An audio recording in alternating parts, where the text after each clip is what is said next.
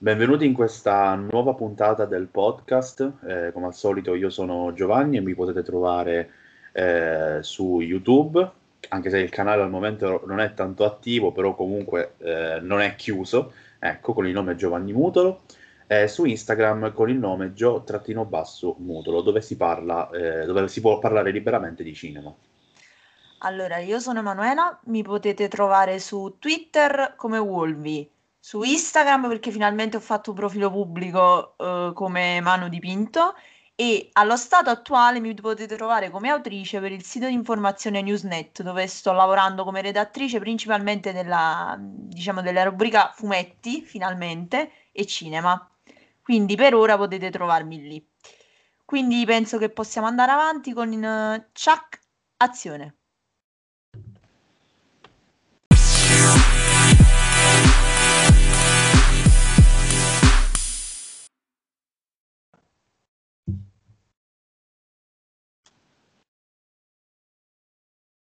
Vai.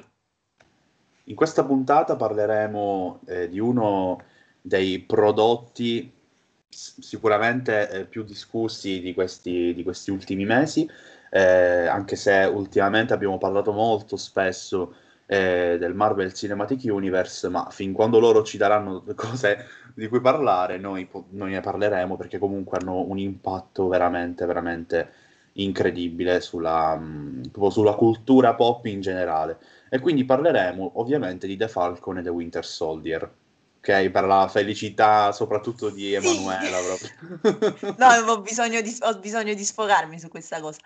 Sì. Più che altro la cosa bella è che parlando di questo tema, di questa serie, si può spaziare molto.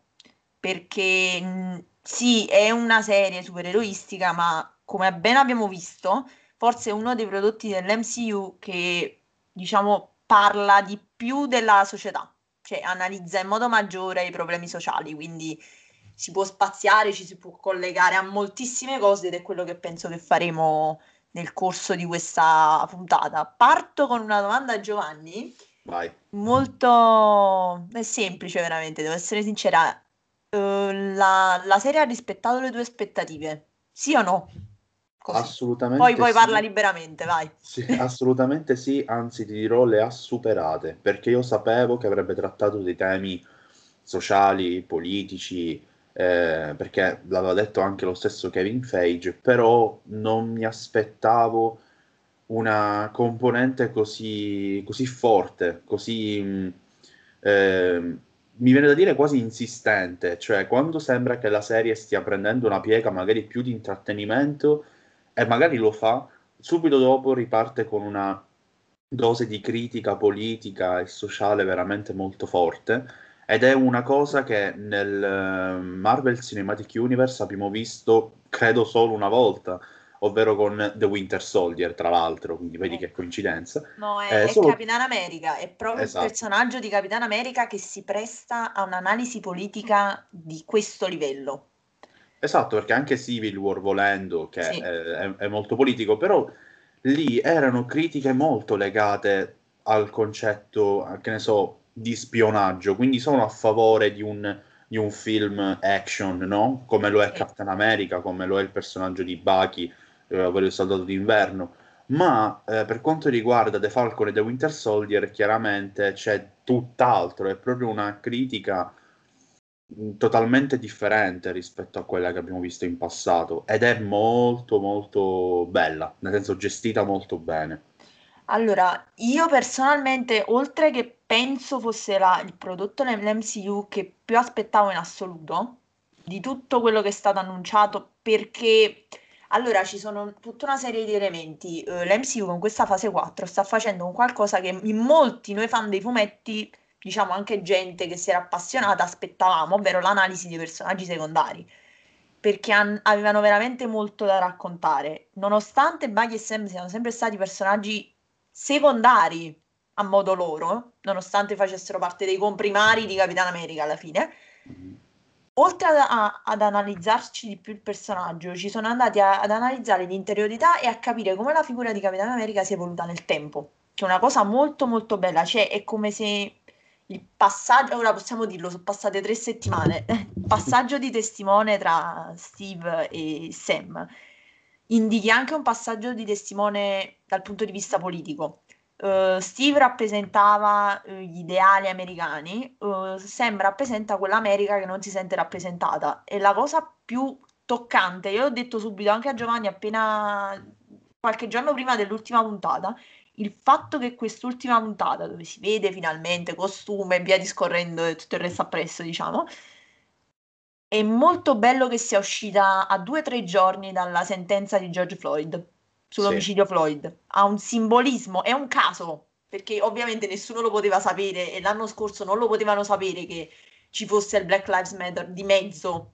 Perché mm. se questa serie fosse uscita veramente l'anno scorso, come era stata, diciamo, eh, programmata, sarebbe, avrebbe avuto un impatto ancora più forte, molto, probabil- sì. molto probabilmente. Sì. Ma il fatto che sia uscita in questo periodo, in questo momento, indica un, cioè, da un simbolismo molto molto forte, pol- un simbolismo politico e sociale. Già girando sui social possiamo vedere quante persone si sono sentite più rappresentate, americane, si sono sentite più rappresentate da un Capitano America Sam Wilson rispetto a uno, a uno Steve Rogers, perché come certo. ho detto nella recensione che ho scritto, Sam potrebbe essere il George Floyd qualsiasi, a differenza certo. di Steve che comunque faceva parte dell'elite bianca un George Floyd qualsiasi potrebbe essere Sam.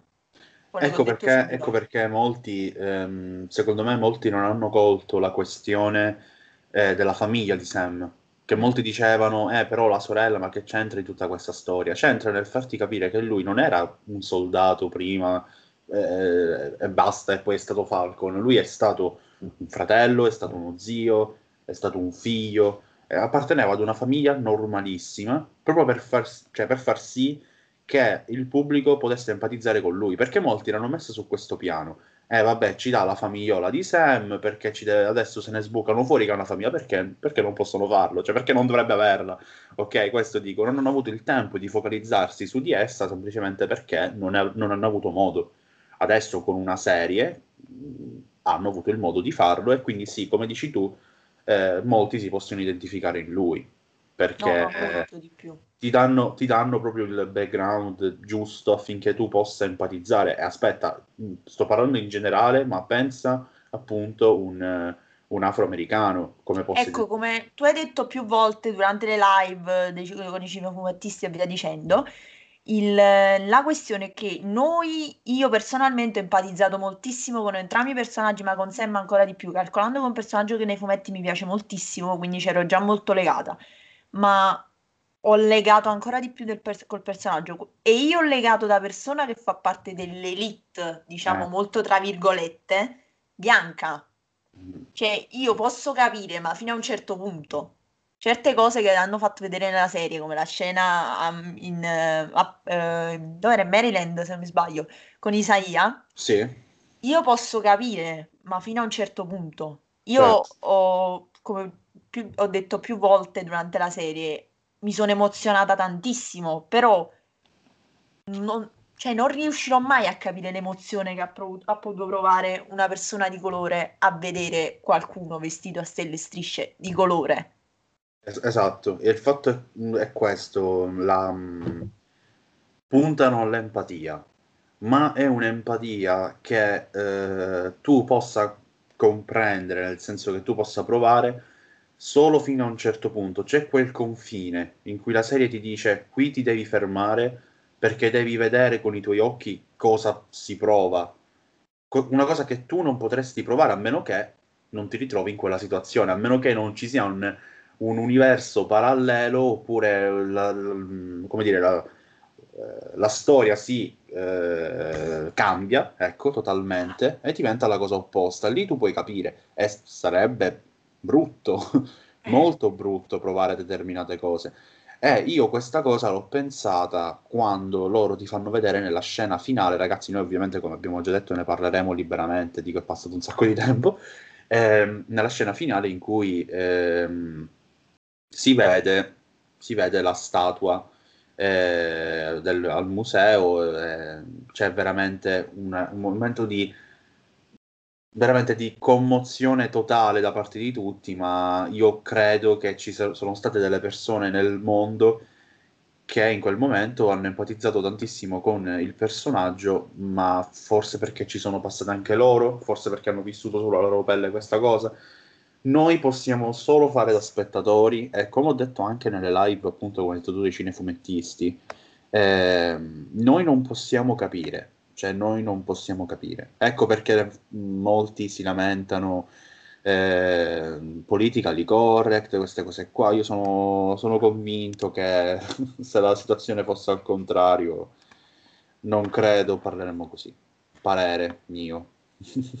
Allora, entrando un poco più nel tecnico riguardo, diciamo, discorsi un poco più da nerd, perché okay, il, discorso, il, discorso, generale l'abbiamo fatto, era doveroso, ma soprattutto, come ho già detto molte volte anche sui, sui miei profili social, io sono convinta che quest- cioè, la Marvel, soprattutto in una scena dell'ultima puntata, la scena del discorso ai politici, ha letteralmente, si è letteralmente schierata, nel senso, certo. finalmente ha detto, cioè, fine ora la Marvel politicamente si era schierata poco, possiamo dire, perché si era, si era proposta più come prodotto di intrattenimento ora si è definitivamente schierata dicendo io sono da questa parte, da, dalla parte di queste persone, di questa società, io voglio questa società e ha trasformato letteralmente Sam in uno dei personaggi, cioè forse il personaggio politico, il manifesto politico dell'MCU, ce l'ha trasformato in questo.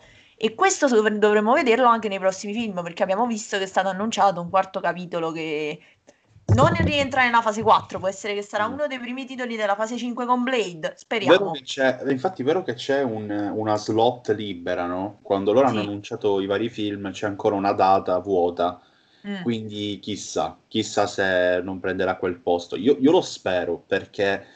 Sono eh, molto curiosa, devo essere sincera. Esatto. Io penso proprio... che dal, dal momento in cui tu dai lo scudo a Sam nel 2018, perché noi dobbiamo calcolare che comunque Endgame e Infinity War sono stati scritti insieme. Eh, Quindi tu, cioè, questa cosa l'avranno pensata chissà quanto tempo fa, ma, ma, forse anche già ai tempi di Civil War, cioè, ma già for- anche dal momento in cui int- ha introdotto Falcon. Cioè, e per... io quello avevo appena eh, visto, ho detto, questi ci hanno in... pensato subito. Devi prenderlo in considerazione, ovviamente. Quindi eh, il fatto qual è? Loro, secondo me, l'avevano già preparato da un sacco di tempo. Sì. Quindi secondo me potrebbe essere quel film a prendere quella slot libera che in questo momento purtroppo non ricordo la data esatta, però comunque nei pressi di Blade, questi tipo 2022, queste cose qua se non ricordo male. Eh, comunque sì, come dicevi tu, la, la Marvel si è, cioè, si è veramente schierata eh, si potrebbe dire che l'aveva già fatto con Black Panther, ok, anche se lì è stata una cosa un po' confusa, se mi, se mi lasci dire, perché sì. nel senso, molti l'hanno interpretato malissimo questo film, secondo me, eh, ovvero hanno preso il film in sé, Black Panther, i Wakandiani, come un film, come se fosse un film razzista. Io quando ho sentito questa frase, tipo ho detto, ma state scherzando, cioè proprio non avete capito. Eh sì, però loro le risorse non le hanno condivise col mondo per lo stesso motivo che spiegano nel film. Poi arriva appunto il protagonista che è come se, mh, mm, come, come se mh, mm, prendesse le veci no, del, de, de, della casa di produzione che è la Marvel e dice questo invece è quello che vogliamo portare noi, questo è quello che vogliamo fare no, noi. No, ma infatti il, il, fatto, sì, Black Panther è stato sicuramente un grandissimo passo avanti anche dal punto di vista politico per esatto. la Marvel però qui in questa serie hanno praticamente preso, hanno praticamente ridicolizzato l'America, hanno mostrato sì. tutte le contraddizioni degli Stati Uniti dal primo all'ultimo secondo. Cioè... Sì, sì, senza, senza, troppi, cioè, senza troppi fronzoli, nel senso anche il personaggio, adesso così ne parliamo, di US Agent, no? Sì. Di John Walker, che è tra l'altro un personaggio assurdo. Grandissimo e grandissima interpretazione di Wyatt Russell. Preciso, aggiungo di me da mia parte mia. no, no, ma ci sta, l'avrei, l'avrei, detto io, anzi avrei preso i cartelli ovunque, veramente un'interpretazione assurda. Ehm, io, io penso che appunto abbia criticato l'America su più strati, diciamo, chiamiamolo così, eh, John Walker mi ha ricordato tantissimo, appunto, vabbè, il solito, pers- il solito, tra mille virgolette, personaggio tormentato dalla, dalla guerra, dalle azioni fatte in passato, quindi mi ha ricordato un Travis Bickle di Taxi Driver, mi ha ricordato Apocalypse Now, mi ha ricordato Full Metal Jacket, ovvero come la guerra ti cambia, come poi ti, ti rapporti con la società e con il resto de, de, della tua vita, no? In base a quello che hai affrontato e che hai dovuto affrontare in guerra, obbligato tra l'altro. Ehm, ed è una cosa veramente incredibile perché loro lo, l'hanno fatto e l'hanno fatto comunque in salsa MCU. Cioè non si sono fatti trasportare da una cosa tipo che magari poteva anche sembrare fuori contesto. Loro comunque sono riusciti, e ci riusciranno sempre, eh. a contestualizzare critica sociale, critica politica, eh? però nel loro universo. È una cosa stupenda. E appunto il personaggio di John Walker è una di queste critiche, appunto, eh, uno Stato violento, che poi attenzione, non proprio, cioè sì, perché abbiamo preso in considerazione, cioè, perché loro prendono in considerazione l'America, ma è ovviamente una cosa che è riconducibile al mondo intero, sì, però loro fanno critica sul, sul, loro Stato, che è quello. Ehm, e quindi, cioè, capite, poi la, la componente razzismo, la componente... Ehm, eh, Isaiah Bradley, Sam, eccetera, eccetera, prende un concetto che veramente, mh, mm, come dire, mette i brividi, no? Ovvero il fatto che l'America è stata costruita praticamente col sangue, cioè di questo si tratta, no? E loro lo dicono, lo dicono apertamente, cioè non hanno paura di esporsi sotto questo punto di vista e hanno fatto successo cioè a livello di tutto, cioè di tutto, pubblico, critica, tutto, hanno, sono stati spietati. No, ma sotto questo hanno fatto almeno secondo me quello che la Marvel doveva fare, prima o poi avrebbe dovuto fare e l'ha sì, fatto. Era ora, era ora. Era arrivato il momento dopo 13 anni, ma secondo me si è arrivato proprio a un pensiero, dopo 13 anni io ho raggiunto una potenza tale da poter fare quello che voglio. Certo. Questo infatti, è stato il ragionamento. Ma infatti se guardi avanti ai prossimi capitoli... E infatti questa era un'altra cosa di cui si eh. doveva assolutamente parlare, i titoli dei film usciti, quel video che ci ha un attimo lasciati tutti... Oddio, Così, che sta succedendo? Felici, interdetti ma felici, che tra l'altro abbiamo visto le prime immagini del, degli Eterni. Eh, wow, non c'è niente da dire, wow. E anche lì vedremo delle tematiche sociali molto attuali. Sappiamo che in, negli Eterni ci sarà il primo bacio omosessuale, a quanto pare, il primo rapporto dichiaratamente omosessuale. Già ve- vedo la, le tastiere infuocate delle persone. Io non vedo l'ora che arrivi quel momento per divertirmi a veramente a... Io, io l'ho detto, io li aspetto al barco tutti quanti per sentire le loro motivazioni stupide. Eh, o anche Miss Marvel. Miss Marvel, assolutamente. Miss Marvel, eh, che tra l'altro ho letto da poco il fumetto, eh, il primo, quello in cui lei esordisce, che ragazzi vi consiglio assolutamente, fuori dalla norma si chiama, stupendo. Ha una forte componente mm, sociale ed è veramente molto molto bello. E poi sì, poi chissà che cosa vedremo più avanti. Cioè... Ma io, guarda, già il fatto Occhio di Falco, io l'aspetto come poche cose al mondo probabilmente, cioè incredibile. Moon Knight. Moon Knight stanno facendo le riprese e non si capisce nulla, cioè arrivano foto e non capisci cosa stai vedendo, cioè ti esaurisci prima di vedere la serie. Già io esatto. un esaurimento nervoso quando vedrò la serie, prima è ancora peggio. Già. Allora, riguardo stavo dicendo, cadendo un po' nelle tematiche più nerd della serie, mm-hmm. secondo te, proprio andando proprio nel particolare, Zemo, Sharon queste sono le cose più un po' le, le, okay. le cose che hanno suscitato più critiche da parte del pubblico, mm. da parte dei critici e da parte di terze persone che non sono qui a nominare, però Vabbè, hanno certo. suscitato maggiori critiche. Tu pensi che il personaggio di Zemo sia stato usato bene? La questione Sharon, che ne pensi? Allora, la questione Sharon è talmente in sospeso eh, che non so che dirti. Ma allora, a me Sharon come personaggio in sé non è stato mai simpatico. Cioè, ma più che altro, secondo me, è stato usato molto male. Cioè, io ricordo Sharon, cioè, se devo dire, ricordo una scena iconica di Ho Sharon. Capito. In ogni fi- io non me la ricordo, io me la ricordo solo per la scena della macchina con Cap, con, con la il bacio in sé. No, ma io ricordo la battuta nella macchina, non ricordo il bacio, questa è una cosa più... Ah, mi ricordo quello, cioè mi ricordo il contesto, ma non mi ricordo di lei come figura cardine. E il fatto sai qual è? Loro, secondo me, l'hanno capito. Loro, secondo me, l'hanno capito che c'è questo concetto un po'...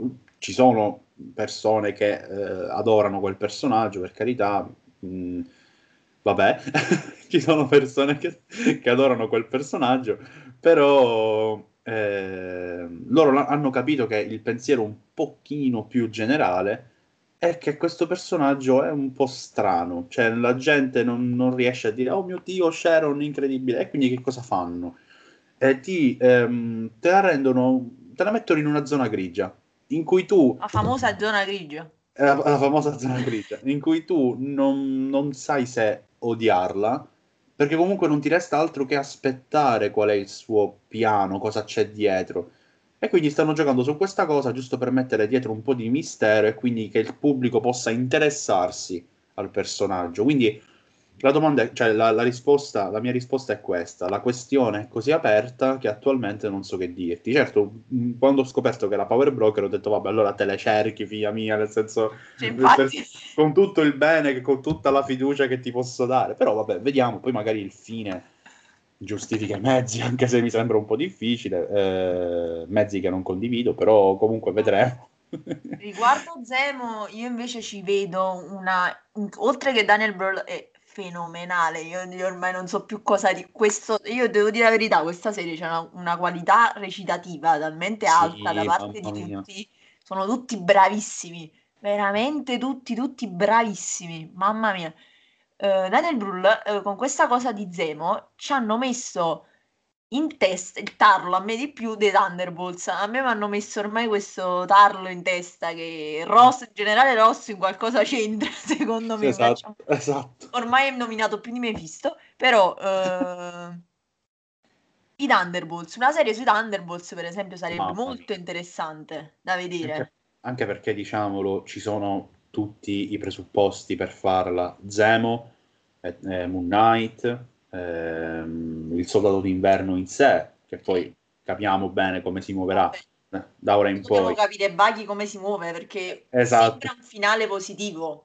Però esatto. E poi attenzione, cioè i Thunderbolts hanno comunque dei mezzi un po' particolari modo, nel modo di agire, no? sono molto dark quindi chi lo sa, magari non per forza devi essere un cattivo per appartenere a, quella, a quel gruppo. Per esempio, che ne so, a me viene da pensare c'è eh, Punisher. The Punisher all'interno di quel gruppo, che tra l'altro ricordo i diritti di The Punisher sono tornati alla Marvel, non è più di Netflix, quindi Phage potrebbe utilizzarlo, io già sto tremando.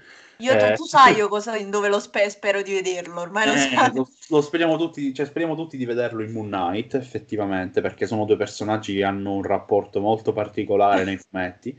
Eh, voglio quella battuta, per favore. Eh, che non so se possiamo dire. No, lo evitiamo, però vabbè, voglio quella battuta. Comunque, quindi mh, mm, hanno tutti i presupposti per farlo, assolutamente. Cioè, tra l'altro sembra proprio che esista ci stiamo dirigendo verso Anche quella Val, direzione. Il personaggio di Val, secondo me. Esatto, il personaggio di Val sarà molto importante. Cioè, lei parla di, lei parla di persone, di un gruppo di persone, quando va a reclutare eh, John Walker, che tra l'altro anche lui ci sarebbe perfetto all'interno di quel gruppo. Ehm, ci sono tutti i presupposti, tutte le basi che ti possono portare a pensare ai Thunderbolts.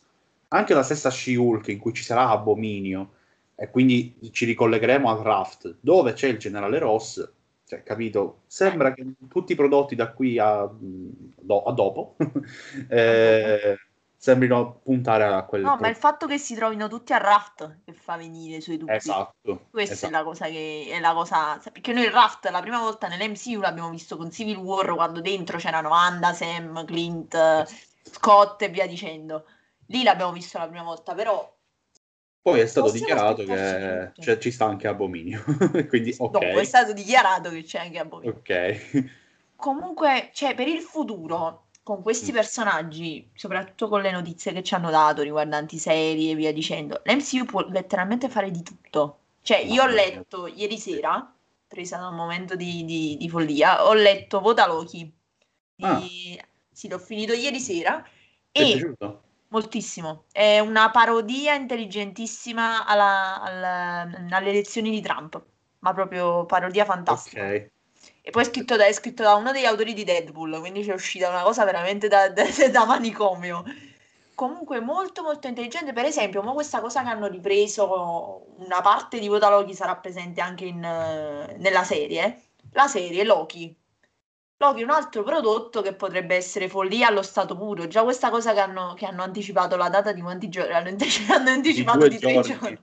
Esatto, il, il, mercoledì, il, mercoledì, è il nuovo venerdì, eh, ha detto Tom Hiddleston nel video. Detto, ma che è successo? Non ho capito più niente a un certo punto. Detto, ma che sta succedendo? Comunque, sì. allo stato attuale la Marvel si può permettere di fare di tutto, senza, senza sì e senza ma. Penso sì, che... infatti se, vedi, se vedi i vari prodotti, cioè si passa da una cosa all'altra e sono tutte cose diversissime cioè, tu non, dopo, dopo un WandaVision non immagineresti mai, che ne so, un Miss Marvel. Dopo un Miss Marvel non immagineresti un Moon Knight. Cioè, sono cose ah, che si muovono su piani diversissimi. La cosa che io mi ha, fatto, mi ha fatto molto piacere è che in ogni serie, da quanto pare, probabilmente si esplorerà un elemento diverso, cioè in certo. Falcon and Winter Soldier abbiamo visto la questione razziale, la questione politica americana. WandaVision abbiamo visto l'elaborazione del lutto di Wanda, però WandaVision sarà collegata poi a uh, Doctor, Strange e via dicendo. Uh, Occhio di Falco, io spero facciano qualcosa riguardante l'elaborazione del lutto per Natasha. Spero, perché Clint, che cacchio. Certo, certo. Sicuramente. Poi sì. vedremo tante cose diverse, la malattia mentale, Moon Knight, finalmente vedremo un personaggio apertamente malato di mente perché non, non c'è altro modo per renderci, cioè, apertamente pazzo. Sì. Uh, vedremo per Miss Marvel la questione della, del, cioè, la prima, prima eroina musulmana, vedremo tutta una serie di cose sì. che ci aprono a più fronti anche dal punto di vista tematico. L'MCU sta maturando, la realtà è quella. Mm-hmm c'è una maturazione in corso sia dal punto di vista non solo come eroe, ma dal punto di vista contenutistico. Per me, soprattutto con questa fase 4, è una cosa che si nota molto anche dai costumi. C'è un sì. avvicinamento progressivo al fumetto, certo. alle poetiche del fumetto. Sì, sì, Già c'era stato, ma ora si stanno avvicinando progressivamente anche di più. Ho fatto l'esempio dei costumi perché sono la cosa più visivamente più che, ecco, che salta all'occhio. Che diciamo. salta all'occhio, non mi veniva la parola. uh, Wanda con quel costume pazzesco, praticamente ah. Sam sembra uscito dal fumetto, praticamente sì. impressionante. Uh, abbiamo visto anche delle foto dal set per Miss Marvel. Ci sono tutta una serie di cose che ci fanno vedere che la Marvel si sta avvicinando progressivamente ai fumetti. Mm. Ovviamente mm. continuando a mantenere la sua natura cinematografica, ma si sta avvicinando a un modo di vedere le storie diverso. Mm-hmm. E questo si, vede, questo si nota soprattutto dal fatto che la Marvel sia stata creata da appassionati, prima di tutto. Infatti, sì. il fatto che a creare, sia sta- a creare praticamente l'MCU dalla base, diciamo, sia stato uno come John Favreau col primo Iron Man. Eh, certo. Fa che il nerd supremo John Favreau. Ma, ma, infatti, ma infatti, una cosa che loro hanno detto ehm, nel 2006-2007 al Comic Con hanno detto noi faremo il nostro primo film, che sarà Iron Man, e sarà a tutti gli effetti un film indipendente. Cioè, cosa vuol dire? Un film dove i produttori si sono messi insieme, hanno raccolto quanto avevano, mh, diciamo, guadagnato in passato per fare questo film. Non era un film di una casa di produzione, era un film, cioè dove era la casa di produzione e basta a dare eh, i soldi, ma sono stati vari produttori che si sono uniti hanno fatto il film. Iron Man, che ci crediate o no, è un film indipendente. Sembra strano da dire, ma è così. È, ed è stato un film, mh, diciamo, fatto dalla, dai fan, che, sarebbe, che, sarebbero Kevin Feige, John Favreau, cioè loro prima di essere produttori, registi, sono fan. Questo l'hanno sempre detto. Ma e io, io sogno un detto... giorno in cui loro ci faranno vedere tutta la, la sede dei Marvel Studios perché lì Ma c'è. hai visto tutto. che devono fare? Non so se ti è capitato di vederlo su internet. Questo te lo volevo dire, no, no, interessa a tutti, diciamo. Okay. Stanno, apriranno nel 2023, 2024, una cosa del genere, un nuovo, una, nuovo hotel Disneyland Paris. Ha incentrato tutto sulla Marvel. Al Oddio. piano terra c'è il museo del fumetto Marvel. Oddio. È una cosa meravigliosa, cioè l'hanno presentato, l'hanno fatto presentare per The Falcon and Winter Soldier agli attori, ma una Mhm. cosa troppo troppo bella, cioè ci sa- faranno Sappiamo vedere dove andare. Sì, io sono già andata a Disney, non fa niente, ci vado di nuovo, chi se ne frega. Quello che stavo dicendo prima è che allora l'altro giorno ti ho taggato in quel post su Instagram, su Facebook dicendo il fatto di Filoni, collegandosi un attimo a Star Wars.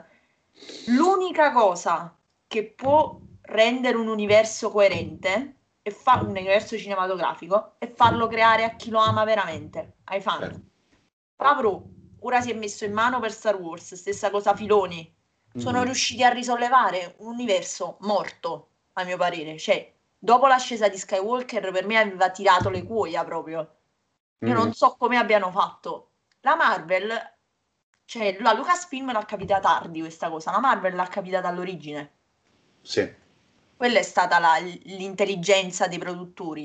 Il Certo. fatto poi che ci sia un Kevin Feige di turno che gestisce tutto questo universo e tutta questa serie di... quello che prima, quello che prima l'universo di la Lucasfilm non aveva, ma che adesso Finché, non c'è, finché c'è stato George Lucas, sono riusciti Ok. a barcamenarsi più o meno. sì. Poi quando se n'è andato Lucas hanno perso proprio, quando- soprattutto dopo che hanno messo Kathleen Kennedy è stato un macello. Cioè, Sì, Phage è, per esempio, è la figura che manca anche alla Warner, una figura che riesca a gestire il tutto senza confondersi, senza fare casini. Eh, noi cioè, siamo, siamo qui che parliamo di prodotti imminenti che già hanno annunciato, ma e stiamo parlando del detto- 2024. Esatto, ma, ma tra l'altro, ma come stiamo, ma, cioè, noi stiamo parlando di prodotti che stanno per uscire rispetto, cioè prodotti imminenti, anche se parliamo di prodotti del 2022-2023, sono comunque prodotti imminenti perché loro hanno già progetti, tantissimi progetti non Quindi annunciati. hanno già il cast dei Fantastici 4. E io, io non, non so più che cosa dire, cioè nel senso voglio sapere, voglio sapere. Io aspetto il Comic Con, penso che al Comic Con Eh, qualcosa. speriamo, ma anche prima. non ce la faccio più. non ce la faccio più. Ci stanno facendo, tra l'altro, secondo me, appunto, questo mistero intorno a questo casting è voluto. O si, Perché secondo- o si risolve nell'ovvietà totale, in quello che Eh, tutti sì. pensavamo, pensiamo da tre anni, oppure Eh. tipo sorpresa assoluta. Eh, no, vediamo, vediamo. Io voglio l'ovvio, per favore, datemi l'ovvio. Comunque, tornando, esatto, tornando a, a Falcon e the Winter Soldier, per quanto riguarda soprattutto Zemo, volevo dire un'ultima cosa, ovvero che ehm, secondo me ha avuto un'uscita di scena totale. Pazzesca. Totale. Che Per- non io sarà ricordo- un'uscita di scena, Io ricordo, io ricordo quando è finita la quinta puntata che appunto se, le- se lo portano le Dora Milaje e lo portano a Raft, eh, la gente che si lamentava, ah ma così che esce di scena Zemo, ma che schifo, io tipo, sì ma manca un episodio, non potete aspettare che magari cambi qualcosa, boom, cioè ti fa eh, esplodere un furgone con all'interno i super soldati e alla fine di nuovo, aggiungo, di nuovo, ha, Ha vinto vinto. Ha vinto di nuovo, cioè lui è stato il, è stato il suo, è stato il maggiordomo, ecco, la frase Il tipica, famoso maggiordomo. è stato il No. maggiordomo. Eh, ed è un'uscita di scena pazzesca, lui sente alla radio quello che è successo, si distende, felice, tranquillo, riposato. Ma io sono convinta che non è un'uscita di scena, non sarà No, no, nel senso, da- dalla serie, dalla, Dalla serie, serie sì, ma in generale. in In generale. generale, ha voglia che abbiamo, dobbiamo vedere ancora tanto. No, ma mia modesta opinione, Zemo supera di, di furbizia e di intelligenza un Thanos qualsiasi. Per me rimane uno dei cattivi meglio scritti, Ma, almeno ma nelle diciamolo, MCU. Thanos, Thanos ha vinto perché gli Avengers erano divisi e li ha divisi Zemo. Quindi, E infatti eh, quello è il fatto. capito? È una cosa assurda. Quindi, wow, un personaggio veramente incredibile. Volevo dire una sola cosa perché nessuno dà mai adito a queste persone. The Mm. Falcon and the Winter Soldier è uno dei comparti stunt più belli che abbia mai visto. Io veramente, la Marvel in generale c'ha un comparto stunt che è fenomenale. In Sì. generale, sono sempre gli stessi da 13 anni, li conosciamo a memoria. Cioè, ormai li sappiamo, li conosciamo per nome, chi sono gli stunt di chi. Sì, Però ah, in questa serie si sono superati. Mamma mia, io sono rimasta veramente colpita. Già perché non è facile gestire due personaggi di questo tipo negli stunt, non è facilissimo. Ma io veramente continuo a dire che si dovrebbe istituire un premio agli Oscar per gli stuntman, lo Sì. dico da anni, sì. perché metà del personaggio lo fanno loro. Soprattutto in questa serie abbiamo visto che, cioè, una buona parte del personaggio lo fanno loro, quindi volevo dire solo questo. L'inizio, perché- l'inizio della quinta puntata, lo scontro No, è pazzesco. tra loro tre, no? John Walker, Sam e Buggy. Ma è- Pazzesco, è pazzesco, veramente incredibile. veramente fenomenale. E Infatti poi ho visto... appunto quando fai, quando fai questi- queste scene, devi, non è un semplice combattimento, ma devi gestire i poteri. È una cosa a cui nessuno magari pensa, nel senso che quando fai uno scontro di che siano tre o due personaggi o cento, devi, come in Endgame, infatti sono stati grandiosi, ehm, devi gestire i poteri, cioè tu devi far fare cose sensate a quei personaggi in, in linea con i loro poteri. Ecco perché secondo me, eh, mi ricollego un attimo ad Endgame, il paragone con il Signore degli Anelli è inutile. Perché No, è chiaro che hanno due esigenze diverse. Quando dicono, eh sì, però il Signore degli Anelli è più epico. Ok, sì, Ma sicuramente. scusatemi, è- il è Signore degli molto Anelli ha anche un'ambientazione più epica. Esatto, è proprio, è- nasce per essere un racconto epico. Endgame è un racconto di supereroi e se ci stanno tot mh, super eh, uomini, ok? super donne, visto che c'è anche quella scena assurda, tra l'altro. Bellissimo. Eh, cioè, devono gestire questa cosa, quindi è epica sotto un altro punto di vista, non è per niente paragonabile al Signore degli Anelli, chiusa parentesi. Quindi sono stati bravissimi a gestire anche questo, cioè la forza bruta di, di John Walker, la tecnica di, eh, di Sam con le ali, di come muoversi, eh, e come dire, la, la forza anche lì semi-bruta, ma anche da soldato, di Bucky. Di sono no, è stato veramente il comparto stante di sta serie è stato wow, cioè veramente poi io sono molto appassionata al vedere queste cose, mi vado a vedere i video preparatori, queste cose qua, una cosa del genere. Pure con The Mandalorian fece lo stesso, perché pure ecco un'altra serie che ha degli stunt pazzeschi è The Mandalorian. Sì. Eh, il, il lavoro proprio di preparazione che c'è alle spalle, che è bellissimo, cioè per proprio una conoscenza del, del- anche rispetto a come i personaggi devono muoversi, anche nelle cose minime, una cosa bellissima. Comunque, se, se ti interessa, è appena uscito una, una notizia. A quanto pare domani esce il trailer di Venom. Il secondo Venom. Ah, non ok. so se, se No, io il primo non l'ho neanche visto, pensa un po' che capitoli so. Ragazzi, non sappiamo quando verrà pubblicato questo podcast, ma domani, giorno 10 eh, maggio, uscirà il trailer di Venom. A quanto pare. Dai, Quando ok, non so se vi interessa. il degli Eterni? Quando Eh, voglio vedere. speriamo, speriamo. Pass- scritto- Passiamo alle cose serie. Ecco, dopo lo possiamo dirlo, ora possiamo dirlo con scritto il premio Oscar Chloe Zhao. Eh, esatto, ma loro questo aspettavano. Loro questo aspettavano. Io direi di chiudere la parentesi il discorso Falcon e the Winter Soldier parlando, di, partiamo... parlando di, di qualcuno di cui ancora non abbiamo parlato. Bucky. Sì, Non abbiamo parlato di Bucky. stranamente Eh, si parla sempre di Buggy, è strano perché ne parlano tutti, però... Esatto. No, io sono con- vado in controtendenza perché poi un personaggio che mi piace un sacco e Allora. tendo a parlare di altro perché ne parlano sempre troppo.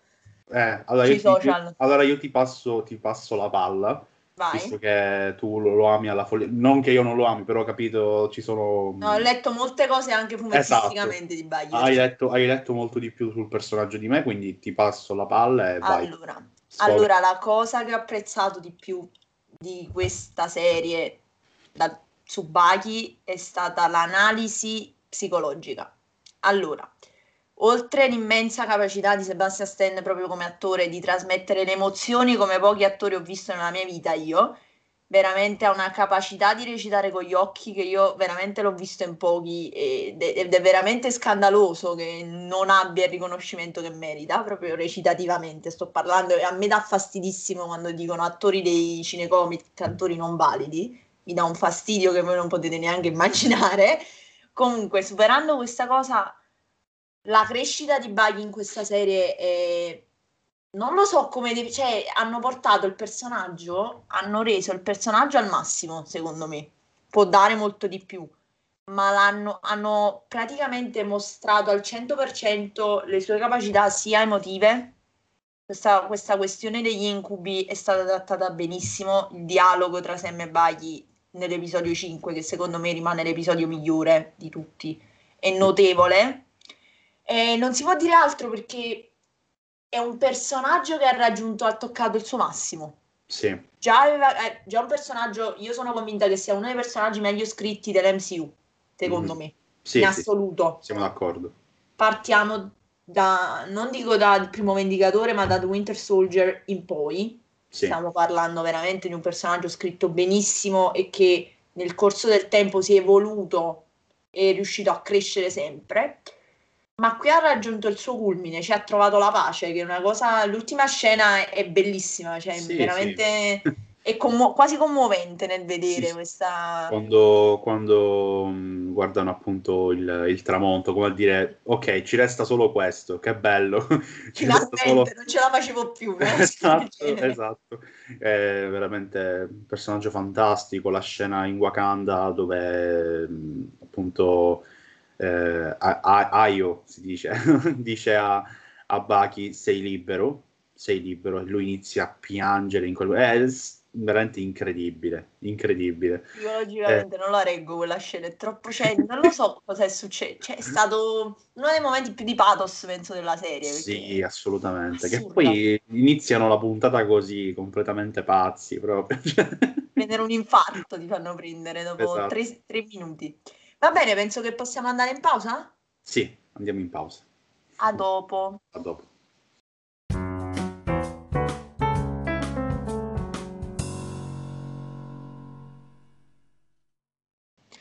Allora, siamo tornati dalla nostra pausa e per la seconda parte del nostro bellissimo podcast abbiamo intenzione di un po' analizzare la questione Oscar. Mm-hmm. Se- due settimane fa o la settimana scorsa, non mi ricordo, due settimane fa forse, abbiamo avuto questa edizione degli Oscar un po' strana perché io che ho seguito la, la cerimonia dal vivo, live, non dal vivo, live, magari dal vivo, mm. uh, live, è stata proprio strana cioè mm. proprio da vedere. Hanno, hanno, dedicato poco tempo al fatto che non abbiano neanche fatto le, le, le, esibizioni delle canzoni, le hanno diciamo riservate al pre-show e sta un po' rotto l'entusiasmo. Sì. Questo è stato il problema di fondo. Per quanto riguarda i premi, tutto un po' prevedibile quest'anno, mm. abbastanza prevedibile, tranne probabilmente il miglior attore e la miglior attrice. Certo che sinceramente non me l'aspettavo perché avevo puntato principalmente per miglior attrice a Viola Davis perché io non ho visto ancora, lo vedrò, giuro, ma Irene Black Bottom però comunque conosco, avevo, avevo, sapevo che avessero parlato molto bene nella, mm-hmm. della performance della Davis però il premio è andato a Francis McDormand, alla signora Francis McDormand che ha pareggiato Daniel De-Lewis come attrice che ha vinto per tre volte nella stessa categoria nel giro di 30 anni più o meno, perché mm-hmm. poi ha vinto vinse anche per Fargo e via dicendo. Per quanto riguarda la categoria miglior attore, ora apriamo proprio una questione che quest'anno agli Oscar eh, ci hanno veramente un universo praticamente aperto. Su Sky si sono molto scagliati contro questa, non solo su Sky, per, dovunque si sono un po' scagliati contro questa cosa. Miglior attore protagonista, Anthony Hopkins. Allora, prima di tutto partiamo dal presupposto che non stiamo parlando del primo attoruncolo che passa, eh, certo. ma di certo. Anthony Hopkins. no, mi è venuto da dire questo appena, appena ho visto le critiche del, riservate alla serata, perché molti, molta certo. gente ha parlato di Anthony Hopkins come se fosse il primo attore che passa, Capito, è passato per strada. Come se fosse il primo, uh, vabbè, il primo che passa, così. Così, come se vabbè. non avesse vinto l'Oscar per 12 minuti nel silenzio degli innocenti. Allora, uh, noi molti avevano dato per sicura la vittoria di Chadwick Boseman con Mareni Black Bottom, certo. che secondo me, io mo apro un discorso un poco ampio che esenta un po' dal politically correct, dal discorso sul politically correct che vogliamo, volevamo fare, per me la vittoria di Chadwick Boseman sarebbe stata un po' una presa in giro. Perché? Perché non hanno dato la, diciamo, l'adito alla, a un attore in vita, di, non l'hanno mai saltato per le sue capacità. Mm. Ora, mm. per un evento, conoscendo gli Academy e come ragionano, per un evento tragico di questo tipo, probabilmente l'avrebbe ottenuta lo stesso la candidatura. Beh, vedendo e sentendo la sua performance, come dicono sia stata. Ma molto probabilmente l'Academy in questa cosa ci ha messo una grande dose di buonismo. Mm. Almeno secondo me. Secondo me poi ne hanno parlato anche poco durante la serata, c'è stato un in memoriam veramente un po' squallido, devo dire la verità, molto molto squallido. Poteva essere trattata in maniera differente la questione. Però da qui eh, si è alzata questa polemica secondo cui Anthony Hopkins non avrebbe dovuto vincere l'Oscar a favore di Chadwick Boseman. Allora, qua parliamo di cioè, comunque quest'anno, mai come quest'anno, tutte le candidature erano valide. Chiunque avrebbe potuto vincere, sinceramente, perché io The Father non l'ho visto perché in Italia non è ancora uscito. Uh, Sons of Metal l'ho visto. Gary, vabbè, Gary Oldman abbiamo visto in Mank che ha fatto una performance veramente incredibile da inginocchiarsi. E Steven Young con Minari dicono che sia stato veramente eccezionale. Quindi chiunque avesse vinto quest'anno sarebbe stato meritato però fare, quest- fare questa polemica inutile e sterile, che si attacca poi alla polemica che si è, si è, diciamo, è nata sul politically correct e su quanto il Black Lives Matter abbia influito su questi Oscar. Mm. Allora, dobbiamo renderci conto che ci troviamo in un anno particolare, ne stavamo parlando prima per The Falcon and the Winter Soldier, ci troviamo in un anno in cui gli Stati Uniti sono stati scossi da uno dei movimenti sociali forse più persistenti degli ultimi anni. Mm. Mm un fenomeno che si è sempre, diciamo, verificato, quello della violenza della polizia nei confronti del popolo afroamericano. Però voi non potete pretendere che quest'anno, in un anno del genere, gli Oscar non rappresentino questa cosa. Io sono d'accordo che quando le cose non debbano essere premiate, non devono essere premiate, ma, ma si deve anche tener conto della situazione sociale, secondo certo. me. Ma alla fine gli Oscar questo hanno sempre e sempre faranno, secondo me. Eh, rispecchiare un po' quello che, quelli che sono i temi sociali più caldi, diciamo, dell'anno. Ecco, la, l'edizione di Parasite, per intenderci, sì. no? Quella è stata molto bella, quella è stata molto bella, ricca di sorprese, eh, perché comunque sì, è stato mosso da tantissimi, da tantissimi ehm, temi sociali, però comunque non c'era un'unica influenza, ma ce n'erano di più. Poi ricordiamoci che c'era eh, un certo, c'era una volta Hollywood che comunque smuoveva. Ma c'era anche The Irishman. E anche The Irishman che comunque smuovevano un po' le cose, erano quelli tra 300 miliardi di virgolette meno sociali eh, meno attuali, ok? Però comunque avevano la loro attualità all'interno. Questo è, sono film poi immortali, ovviamente, che possono essere visti in qualsiasi periodo ehm, e in qualsiasi anno. Ehm, però ecco, que- questa volta, in questa edizione, ovviamente, ragazzi, quali possono essere i temi? Cioè, nel senso, soprattutto in America, dopo quello che è successo, ovvio che l'influenza eh, sugli Oscar è una soltanto quindi mh, mm, secondo me sono... bisogna un attimo rendersene conto, bisogna rendersi conto che è così, è così, gli Oscar hanno sempre agito così. Un po' come il discorso delle registe, no? Ecco.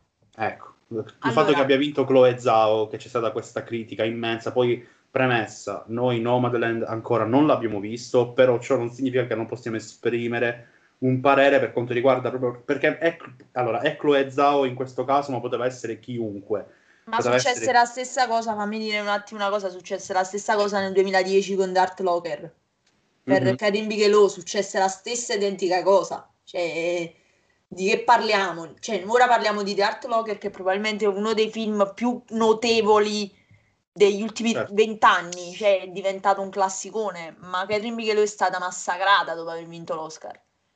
Cioè... Infatti è questo, ehm, il fatto che ci si mh, arrabbi perché, perché c'è questa, mh, diciamo, ci si concentra di più sul, sulle figure femminili dietro la macchina da presa, secondo me, non, non lo so, cioè io posso capire magari quando c'è una totale presenza e vengono magari esclusi altri talenti, magari maschili, eh, allora lì sì, però alla fine se la cosa è ben dosata e quelle registe sono, si meritano di essere lì, sono tutte critiche un po' sterili, cioè critiche che non hanno, che non hanno alcun valore. Chloe Zhao, ripeto, Nomadland non l'abbiamo visto, però comunque se leggendo un po' di pareri a destra e a sinistra, eh, ovviamente un film che può piacere, non può piacere come tutti, però una cosa che finora ho visto che tutti condividono è che comunque la mano di Chloe Zhao è veramente pazzesca. Eh, quindi, capite, fin quando si merita di essere lì, dove sta il problema? Cioè, non, non lo so, poi magari mi sbaglio. No, ma infatti hai totalmente ragione, ma più che altro questi sono stati gli Oscar che, diciamo, hanno avuto come fil rouge, diciamo, mm-hmm. il cinema d'autore. Certo. Perché quest'anno, dato che non sono, non sono usciti grandi nomi, questo doveva essere l'anno di, andando prima di tutti i titoli che sono stati rimandati. L'anno di uh, Anderson, l'anno di uh, Villeneuve, mm-hmm. doveva essere l'anno di questi nomi qui, che no, probabilmente sarà l'anno No Time to Die doveva essere un grandi blockbuster, diciamo. L'anno dei grandi, cioè io quest'anno se non ci fossero stati tutti questi TV avrei visto come sicuri candidati alla regia, proprio andando proprio pensando come ragionano loro registicamente Villeneuve con Dune, perché anche solo aver visto il trailer si capisce in che direzione vuole andare. Mamma mia, sì. uh, e mm, Anderson, cioè erano questi i nomi che il fatto che non ci sono, non sono usciti questi grandi blockbuster ha relegato un po' eh, soprattutto la categoria miglior regista, levando il David Fincher di turno, eh, che non ha vinto niente, ha vinto solo fotografia e sceneggiatura. Vabbè, scenografia.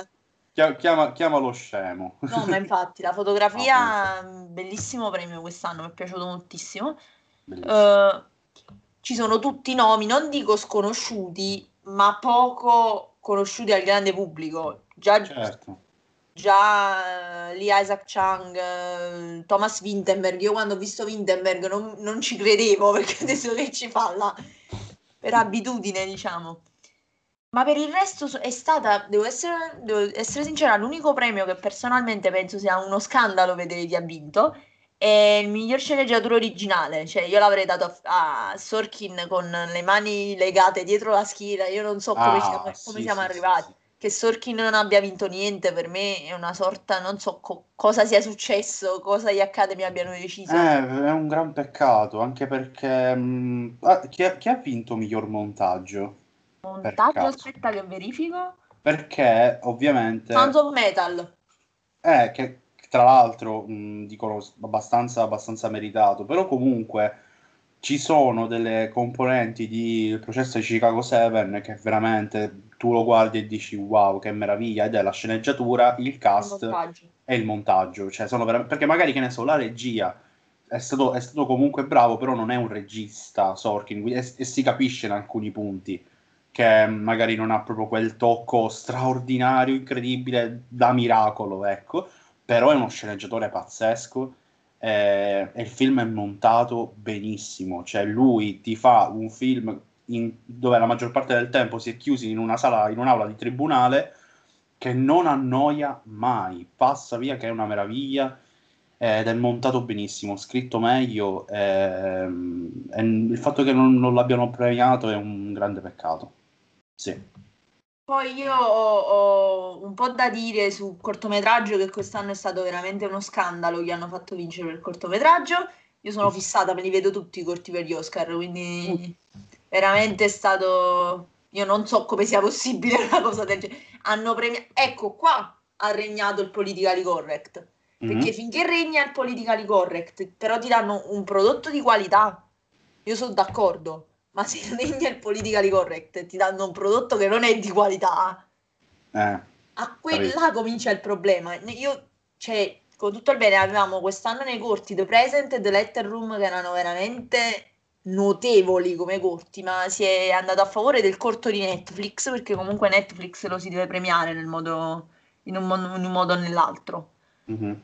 Uh, riguardo tutta la questione miglior trucco a conciatura con Mareni Black Bottom che ha praticamente infiammato il mondo questa cosa perché si aspettavano tutti Pinocchio e io ero d'accordo con Pinocchio sarei stata molto d'accordo perché il film non mi è piaciuto però mi è piaciuto molto il trucco che si deve dire? Eh, dobbiamo allora, tenere in considerazione trucco, l'anno in cui ci troviamo. Il, il trucco di Pinocchio è ovviamente, vabbè, frase scontata quella che sto per dire, è diversissimo da quello del, di eh. Ma- Marinis Black Bottom, ok? Però comunque c'è da dire questo, quello di Marinis Black, Bo- Black Bottom è eh, un trucco, ecco, allora, il fatto è questo, non è un trucco straordinario, eh, chiaramente si è visto di meglio perché sì, a volte quando vedrai il film te ne accorgerai pure tu, eh, però senza ovviamente eh, fare nomi, c'è stata veramente una, una, critica spietata, insensata da parte di figure molto importanti nella critica cinematografica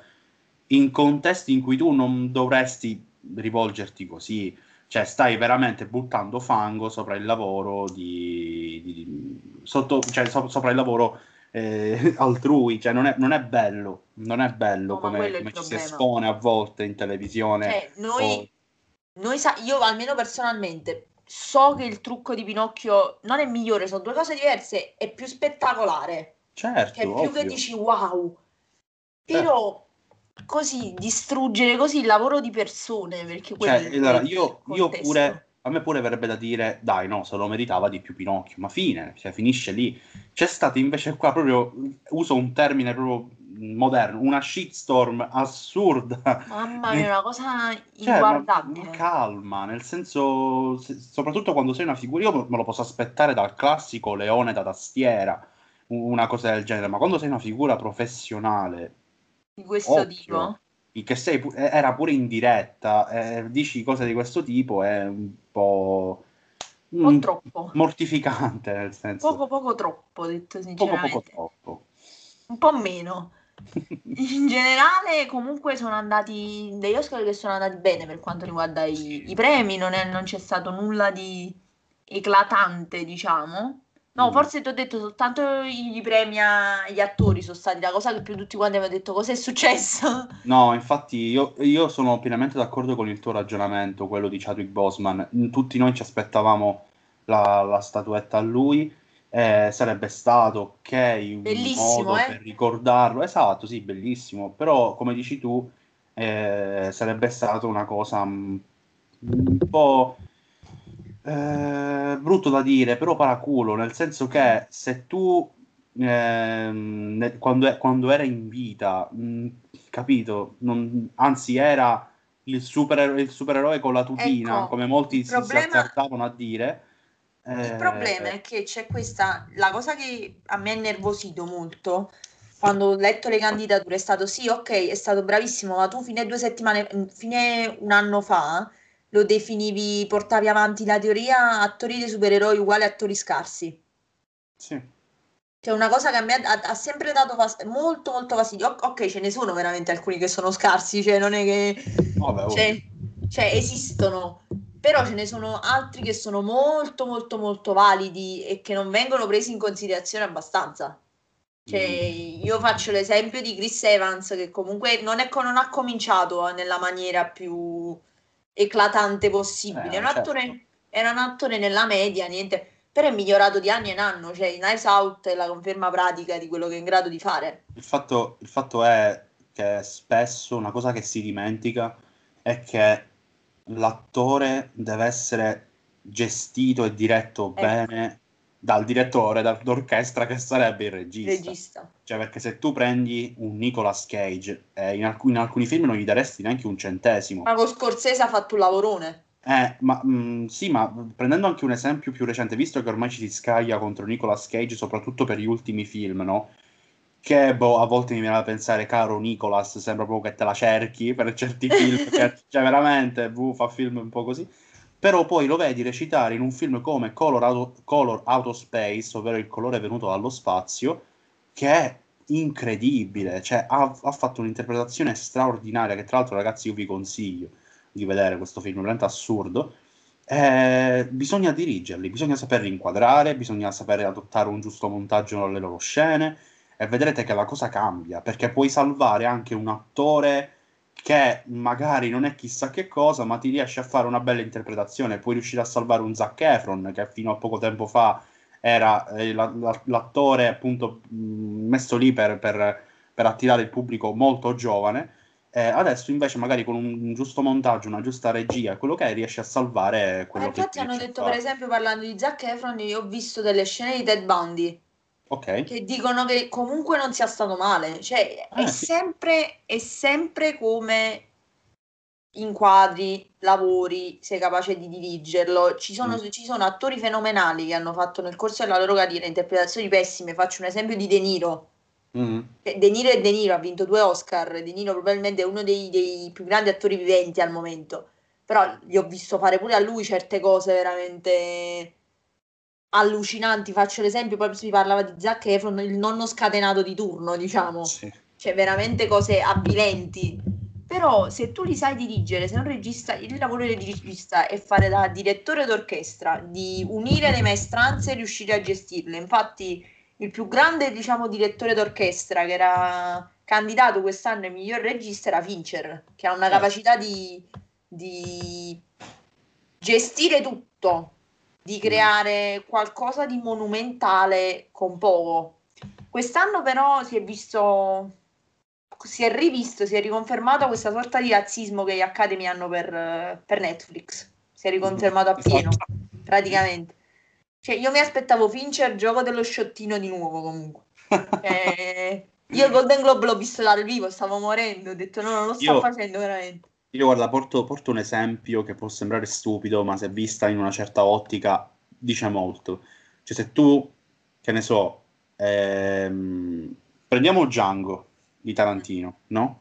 Se tu avessi inquadrato Leonardo DiCaprio nel momento in cui si alza dalla tavola e urla, se tu l'avessi inquadrato in, in un campo, cioè tipo in campo, in campo medio, quindi prendendo la tavola, tutti quelli seduti, piuttosto che in primissimo piano, la sua, la sua recitazione, non, è met- non, è da mettere in discussione, attenzione, per prendervi un esempio che tutti conosciamo, ecco, eh, la sua interpretazione ne avrebbe risentito perché piuttosto che vedere il suo urlo spiattellato in faccia alla, alla, alla macchina da presa, magari l'av- l'avresti visto appunto in campo medio con eh, il tavolo e tutto, la sua interpretazione ne avrebbe risentito. Infatti una cosa, che, una delle primissime cose che ci hanno detto al, all'università nel, cos- nel corso di tecniche cinematografiche è se tu decidi di fare il maestro no? e inquadrare eh, tutto, tutta la scenografia, tutta la cosa perché vuoi far vedere quanto sei bravo, perdi tantissimo l'interpretazione del, dell'attore e il film ne risente.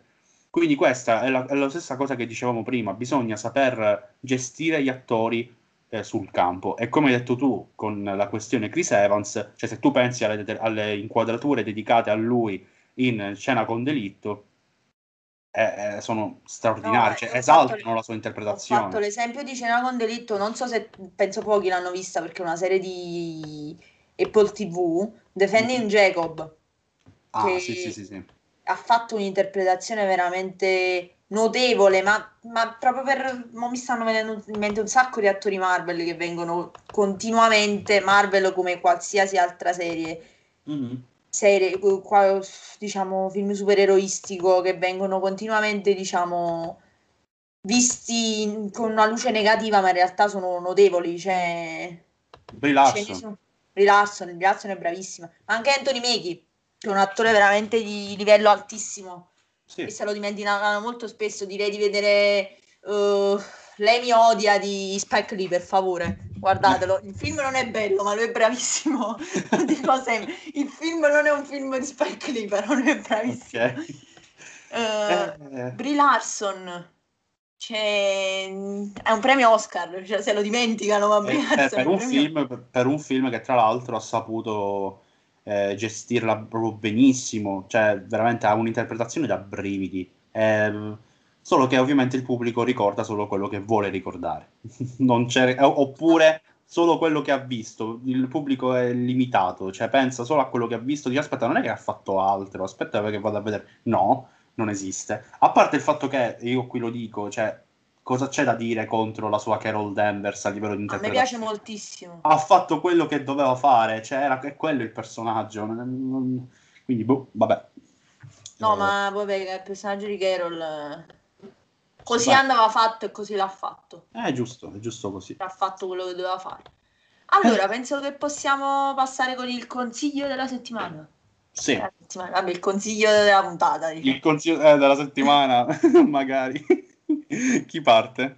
Vai tu, vai tu.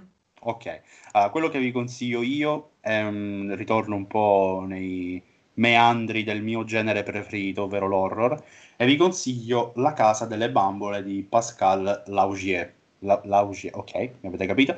È appunto un film, eh, questo regista francese, che è lo stesso regista di Martyrs, ragazzi, che vi consiglio anche quello, eh, da brivido.